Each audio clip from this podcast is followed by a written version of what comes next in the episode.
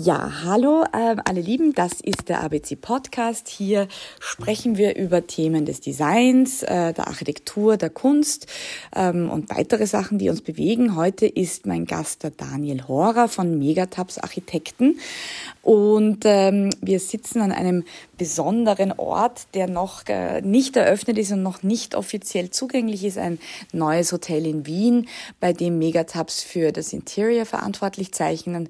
Und ich erzähle es auch deswegen, weil wir heute über Interior sprechen wollen, vielleicht kurz noch einmal, ähm, aber auch sozusagen allgemein zum Büro, weil mega Tabs, ihr formuliert das immer sehr schön, Daniel, nämlich ihr macht mega große Projekte wie äh, Schulen, Seniorenheime, Wohnbauten und ihr macht Tabs, kleine Projekte sozusagen oder feine oder Interior-Projekte oder sozusagen auch äh, Produktentwicklungen, Design, ähm, alles hat seine Berechtigung und das Büro ist ähm, sozusagen hat sich in beiden Nischen irgendwie gut etabliert und einen Namen machen können. Hallo lieber Daniel. Hallo. Hallo, hallo. Erzähl uns ein bisschen sozusagen kurz irgendwie sozusagen Megatabs ist dein Architekturbüro. Ähm, ihr seid so 20 Mitarbeiter, 15, 20 in der ja. Größenordnung. Wie lange gibt's euch schon? Ja, Seit so fast äh, so 15 Jahre oder, oder auch ein bisschen länger. In der Größenordnung. Es hat halt klein angefangen und somit aus den Zeichenzählen heraus angefangen und am Anfang ist es noch so ein, ein Probieren und dann wurde, wurde, es irgendwann mal ernst, so die letzten 15 Jahre, nennen wir es mal so. Ja. Du stammst ursprünglich aus Südtirol und hast dann in Wien studiert an der TU und ähm, vielleicht ist das irgendwie relevant, sozusagen, woher man kommt, dass das irgendwie den Stil prägt oder die Art, wie man auf Architektur blickt? Hm. Bestimmt, bestimmt äh, prägt das, äh, aber ich glaube, es ist eher, was man, was man so erlebt in, im Leben. Das prägt, glaube ich, viel mehr, als woher man kommt. Also bei uns zu Hause hat man viel, war Architektur wichtig. Also es, es kommt auch aus, mein Opa war Architekt, äh, ganz, aber das war jetzt nicht so der Grund, warum ich Architektur studiert habe. Also mich hat es wirklich interessiert und ich fand es immer schön, schöne Sachen zu kreieren, egal in welcher Richtung. Deshalb wahrscheinlich auch unser Büro, weil ich kann mich nie entscheiden, möchte ich einen Hochbau machen oder möchte ich Interiorprojekte machen. Mich reizt beides. Ich finde das von innen nach außen ein Projekt, von außen nach innen. Das ist, es ist immer, äh, ja, man, man, muss sich immer beide Seiten ansehen. Das heißt sozusagen eben in der Herangehensweise ähm, unterscheiden sich sozusagen Hochbauprojekte, wie du sagst, also sprich sozusagen große Gebäude, wo sozusagen die Architektur, die hart Chip-Architektur, sage ich mal, im Vordergrund steht. Also wir erleben ja oft sozusagen, dass so Interior oft so ein, äh, weiß ich nicht, von der Architektur manchmal auch so was Belächelndes hat, aber sozusagen in deiner Erfahrung ist sozusagen die Annäherung an die Aufgabe nicht so unterschiedlich, oder ist es? Nein, für mich ist sie ganz, ganz gleich und, und äh, Interior-Projekte sind wahnsinnig aufwendige Projekte und wahnsinnig viel Arbeit dahinter. Da ist ähm, irgend so Schule sogar viel schneller fertig als so ein, ein Interior-Projekt. Ein, weil da wird wirklich jedes Detail durchdekliniert und durch, nochmal überlegt und nochmal geschaut, was könnte man draus machen, was kann man noch mehr rausholen, welcher Stoff ist der richtige, welches Material ist das richtige. Und was man bei einem Hochbauprojekt auch macht, oder was, wenn wir Hochbau machen, ist es, wir sind crazy of details, also wir schauen uns jedes Detail an und sind vielleicht auch nicht so die, vielleicht dann die richtigen für irgendeinen sozialen Wohnbau, vielleicht sind wir da vielleicht gar nicht die richtigen aber ähm, weil uns jedes Projekt wichtig ist und jedes Projekt im Detail wichtig ist. Mhm. Und das ist wichtig im Interior Design extrem und aber auch bei Hochbauten natürlich. Lass uns heute sozusagen, eben es ist äh, aus gegebenem Anlass, aus unterschiedlichen äh, gegebenen Anlässen, würde ich mal sagen, sozusagen interessiert mich heute Interior in dem, in der Art und Weise, wie es macht, besonders.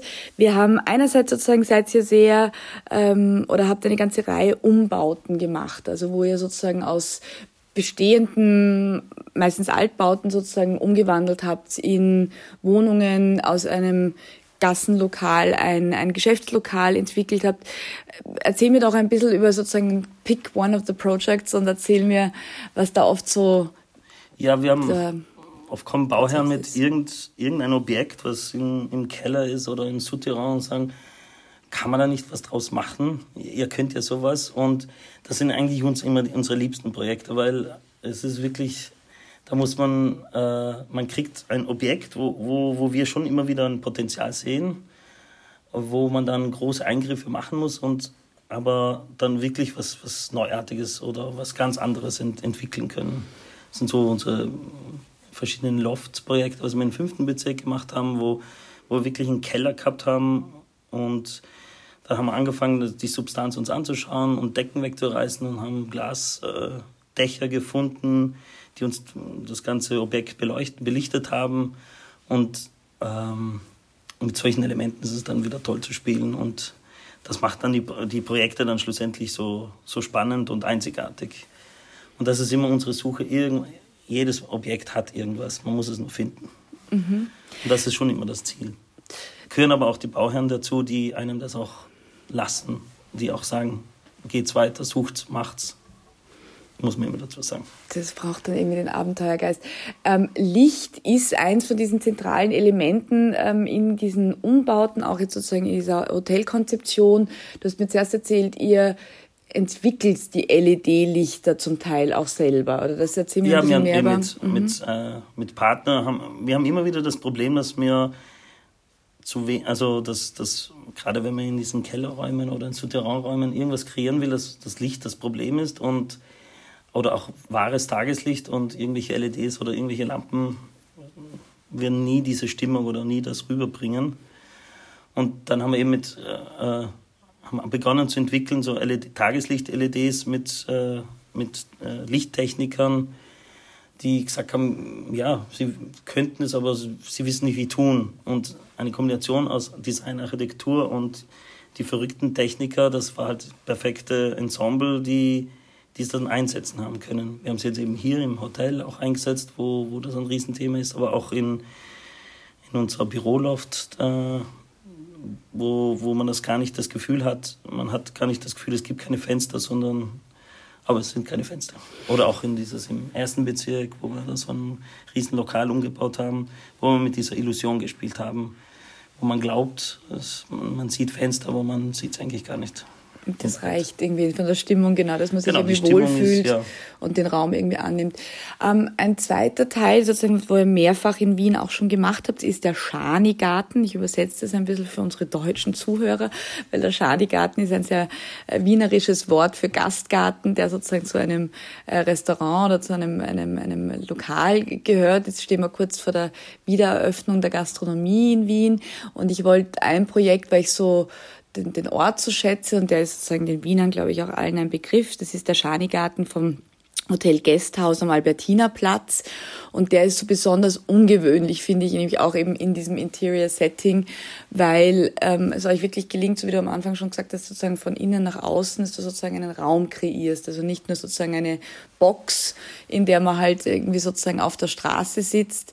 Erzähl uns noch mal ein bisschen über diesen Guesthouse Schanigarten ja, wir wollten unbedingt das Restaurant, das was wirklich schön und vom Interieur sehr schön ist und ein Salon ist auch, nach außen bringen, das Wohnzimmer nach außen bringen und nicht nur ein, ein, ein, ein, ein Geländer, einen Zaun rundherum machen und irgendwelche Stühle aufstellen, sondern wollten wirklich dieses Salon-Feeling nach außen bringen und ähm, haben auch bewusst dann das Geländer weggelassen und mit, mit Möbel, äh, solche Möbel kreiert, die bestimmte äh, Sicherheitsaspekte abdecken müssen, was, was vorgegeben sind, aber die man nicht spürt, nicht sieht. Und das war eigentlich das Ziel, beim, gerade beim Gasthaus, was ähm, äh, gerade dieser spezielle Ort, auch an, bei der Albertina, äh, ist es das Restaurant nach außen bringen, dieses, dieses, diese Stimmung im Restaurant, was ja wirklich einzigartig ist im Gasthaus, diese Brasserie, die, die hat irgendwas und jeden, auch kein Wunder, dass sie so, so beliebt ist, aber das wollten wir auch rausbringen auf die Straße. Und haben halt mit, mit den ähnlichen Materialien natürlich gespielt, mit, mit, mit, äh, so mit den dunkleren Nussholz, mit, mit Marmor und äh, mit diesem Schwarzstahl. Das waren so Elemente, mit denen wir halt gespielt haben. Und mit wieder das Thema Licht in, in Szene setzen. Und das immer verknüpft noch mit, mit vielen natürlichen Pflanzen und solchen Elementen, die das dann gleich in eine andere Stimmung bringen. Licht, Pflanzen ist eigentlich immer so wahnsinnig wichtiges Element. Genau, und dieses Mobiliar, das ja sozusagen so sehr modular dort wirkt. Also sozusagen eben die, die, die Tröge sind sozusagen nicht nur Begrenzung, sondern eben auch für die Pflanzen. Und trotzdem hat man so das Gefühl, fast wie in einem Garten, wo man halt auch seinen Sessel irgendwie halt dorthin stellt, wo gerade was blüht oder sowas. Ja. Also diese. Der italienische Garten war schon ein bisschen auch das, wo auch sehr viel Pflanzen und, man, verliert sich in diesem Dschungel da von Pflanzen. Das war schon ein bisschen das Thema. Und dass das gelingt mitten in der Stadt, irgendwie, wo ja auch ja. Verkehr und Bauchding ist, ist irgendwie schon sehr gut. Das heißt sozusagen, du hast schon gesagt, irgendwie Interior ist ein, ähm, ein detailverliebtes Metier. Ähm, jetzt hier im Hotel sprechen wir über das Hotel, ohne dass wir den Namen nennen. Ähm, ist euch gelungen, irgendwie sozusagen auf sechs Etagen? Du hast gesagt, wie viele Typologien an Zimmern gibt's? Es, äh, jedes Zimmer ist, ist eigentlich, anders, mhm. wir, weil es, die Gegebenheit, also der Bestand war ein, ein, ein, es ist in den Jahren gewachsen und irgendwie gewachsen und deshalb gibt es eigentlich fast nur verschiedene Zimmer. Es gibt so einige, vielleicht ähnlich, aber aber wir haben über die gleichen Elemente benutzt, aber immer wieder neu interpretiert, den Raum dann mit diesen Elementen.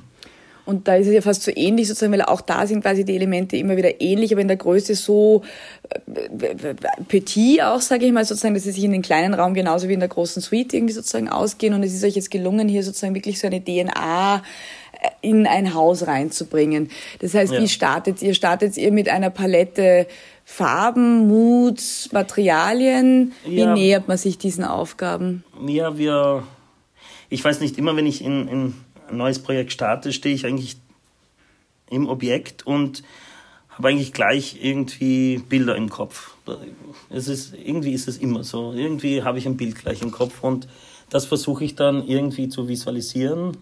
Ich weiß ja nicht genau, wie das aussieht, aber man, man merkt es, wenn man anfängt, Moodboards zu machen, wenn man beginnt äh, Muster auf den Tisch zu legen, dann nähert man sich an, dann fängt man an, Bilder, sich irgendwelche Instagram-Bilder anzuschauen oder, oder irgendwelche äh, Pinterest-Bilder, einfach um, um das Bild, was man eigentlich schon hat im Kopf, irgendwie klarer zu werden. Und so funktioniert eigentlich jedes Projekt. Und dann ist natürlich auch immer das Gespräch mit dem Bauherrn, was er sich eigentlich wünscht oder oft haben wir halt Bauherren, die, die, die wissen eigentlich gar nicht, was sie wollen, was, was auch toll ist oder auch nicht toll ist. Also das ist immer so eine Sache. Aber wir haben, hier hat man freie Hand. Es gab schon so eine Richtung, in welche wir gehen sollen, ähm, die wir auch dann aufgenommen haben. Und deshalb ist es auch so geworden, wie es geworden ist. Also es ist mal ganz anders, wie wir sonst arbeiten. Also halt nicht wie wir arbeiten, sondern wie, wie vielleicht unsere Designs aussehen. Und das hat es auch so spannend gemacht, in dieser Welt weil einzutauchen. Weil es verspielter ist, weil es vom Stil ein anderer ist. Genau, es ist viel verspielter, es ist viel plüschiger, es ist viel samtiger, es ist viel verruchter vielleicht. Es ist hat solche Elemente, die, die sehr schwierig sind, auch weil es ein schmaler Grad ist zum Kitsch. Und da muss man halt wirklich aufpassen. Sehr viel Messing, sehr viel Rundungen, sehr viel blumig. Also eine andere Welt. Äh, aber die irrsinnigen Spaß machen. Ist das, du sagst schon, es macht eh Spaß sozusagen, weil ist es schwierig, sich sozusagen so ganz andere Stile anzueignen oder ist es sozusagen Nein, weil das, das, das leitet dich genau dorthin. Also das machst du, ich glaube, wir, wir haben auch nicht einen bestimmten Stil. Ja, der Stil gibt dir die Aufgabe. Wir machen nicht immer das Gleiche. Also es würde, wäre mir auch langweilig. Es ist, die Aufgabe gibt dir vielleicht den Stil vor und oder da kommt man dorthin dann irgendwie. Und das ist uns wichtig, weil dann ist es, jedes Projekt ist ein Magic Project für uns oder ist immer ein neues Baby und deshalb ist es auch egal, wie groß das Projekt ist, weil es immer eine neue Herausforderung ist. Das ist in der Architektur so, gell? Das ist jedes Mal ein Prototyp. Ja, das ist, ist, die Architekten lernen nichts draus.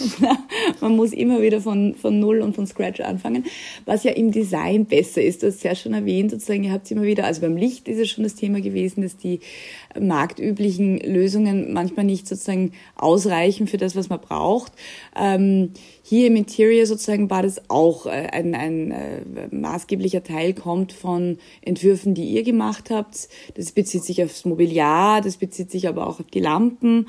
Ähm, wie läuft das? Also sozusagen, ihr habt dann eine gewisse Vorstellung, die... Ja, ich, wir haben eine gewisse Vorstellung und wir haben immer den, den perfekten Luster gesucht, aber wir wollten keinen Luster.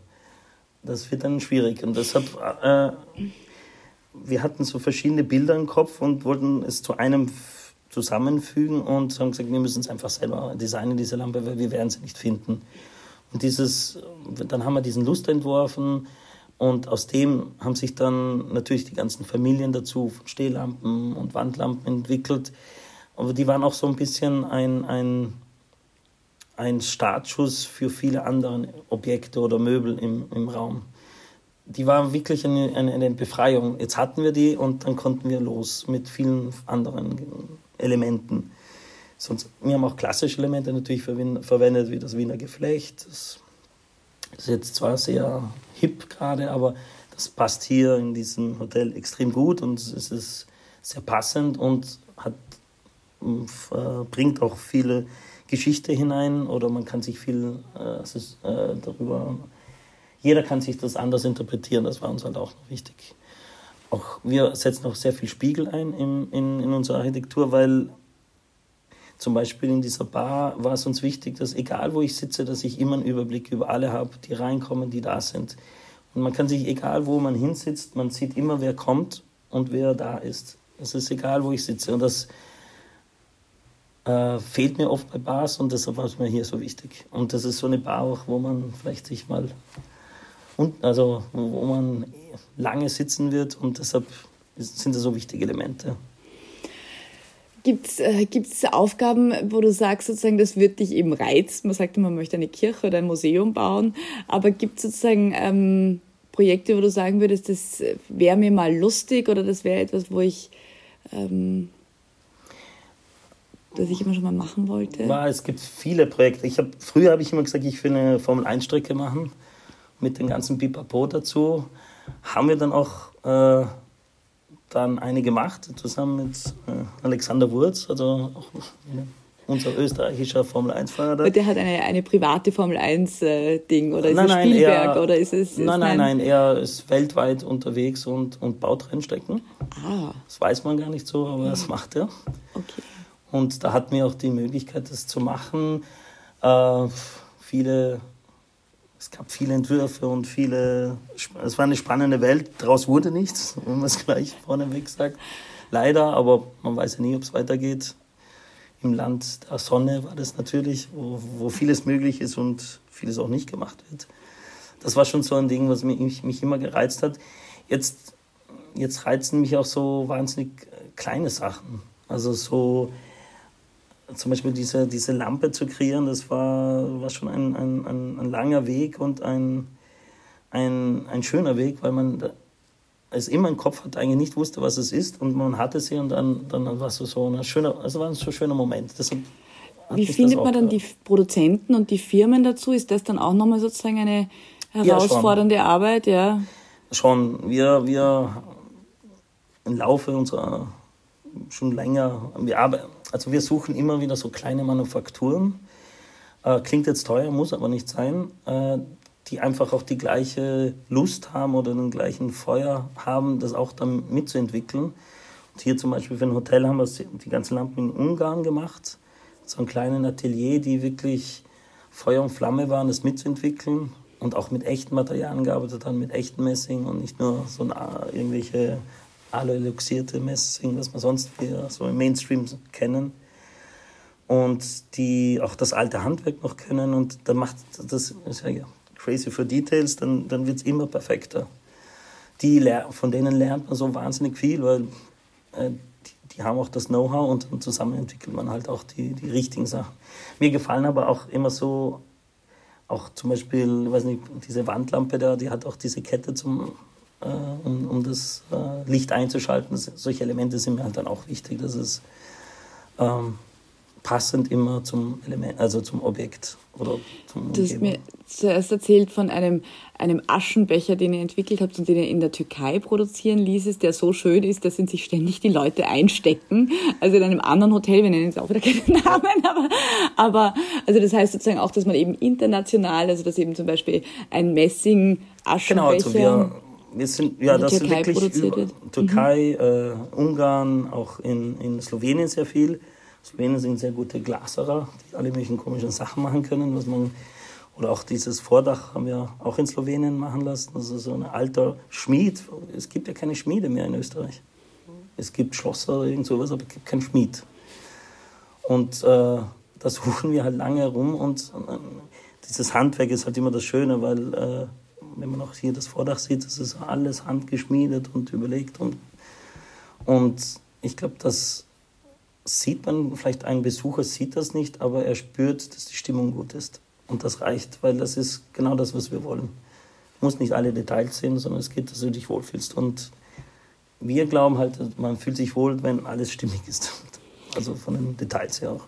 Und so wie du sagst, sozusagen die Lampe war quasi der Beginn, irgendwie sozusagen, der eigentlich alles Weitere dann auch ermöglicht hat, formal, ja. in, der, in, der, in der Form. In der, Und der Bestand mhm. halt, der hat halt viel vorgegeben. Wenn man wirklich den Bestand kennenlernt und sieht dann, und ihn auch nutzt, dann kann er auch sehr, sehr leiten oder sollte auch leiten. Das ist im Wiener Altbau, ist das immer ganz dankbar, irgendwie, wenn ja. er einigermaßen was hergibt, sagt man mal nicht. Ja, und wenn man Sachen abreißt, es kommen halt immer wieder Sachen hervor, was aus, mit denen man was machen kann. Es ist wirklich immer so. Also, sozusagen, dass er auch noch während des Bauprozesses auch immer wieder sozusagen ja. Dinge äh, rettet oder verwendet oder aufgreifen könnte. Oder, oder so. ja. Mhm, mh, das mh. ist schon immer wieder, müssen auch die Bauherren auch mitspielen, weil man dann, ja, wird sicher, es kostet dann was, weil wenn man irgendwas umdreht, aber es zahlt sich immer aus, muss ich sagen. Hast du das Gefühl, mein Gefühl ist, dass sozusagen dieses, ähm, dieses erstens natürlich das Handgemachte, die Manufakturen, aber auch sozusagen dieses äh, Welt von gestern, sage ich mal, dieses Bewahren wollen, ein Trend ist, der jetzt mehr und mehr kommt. Also war es sozusagen vielleicht vor 10, 15 Jahren noch lieber das alte Grafel wegtun, hin mhm. zu es ist eben auch, wenn auch eine Wand stehen kann oder ein Fenster noch bleibt und das ist sozusagen dann das Originalmotiv. Äh, ja, ich finde das sehr schön, dass das jetzt ist es ein bisschen so Lifestyle und Mainstream schon, also dieses ganze Vintage. Und ich kann immer Vintage auch schon nicht mehr hören, weil jeder macht Vintage und oder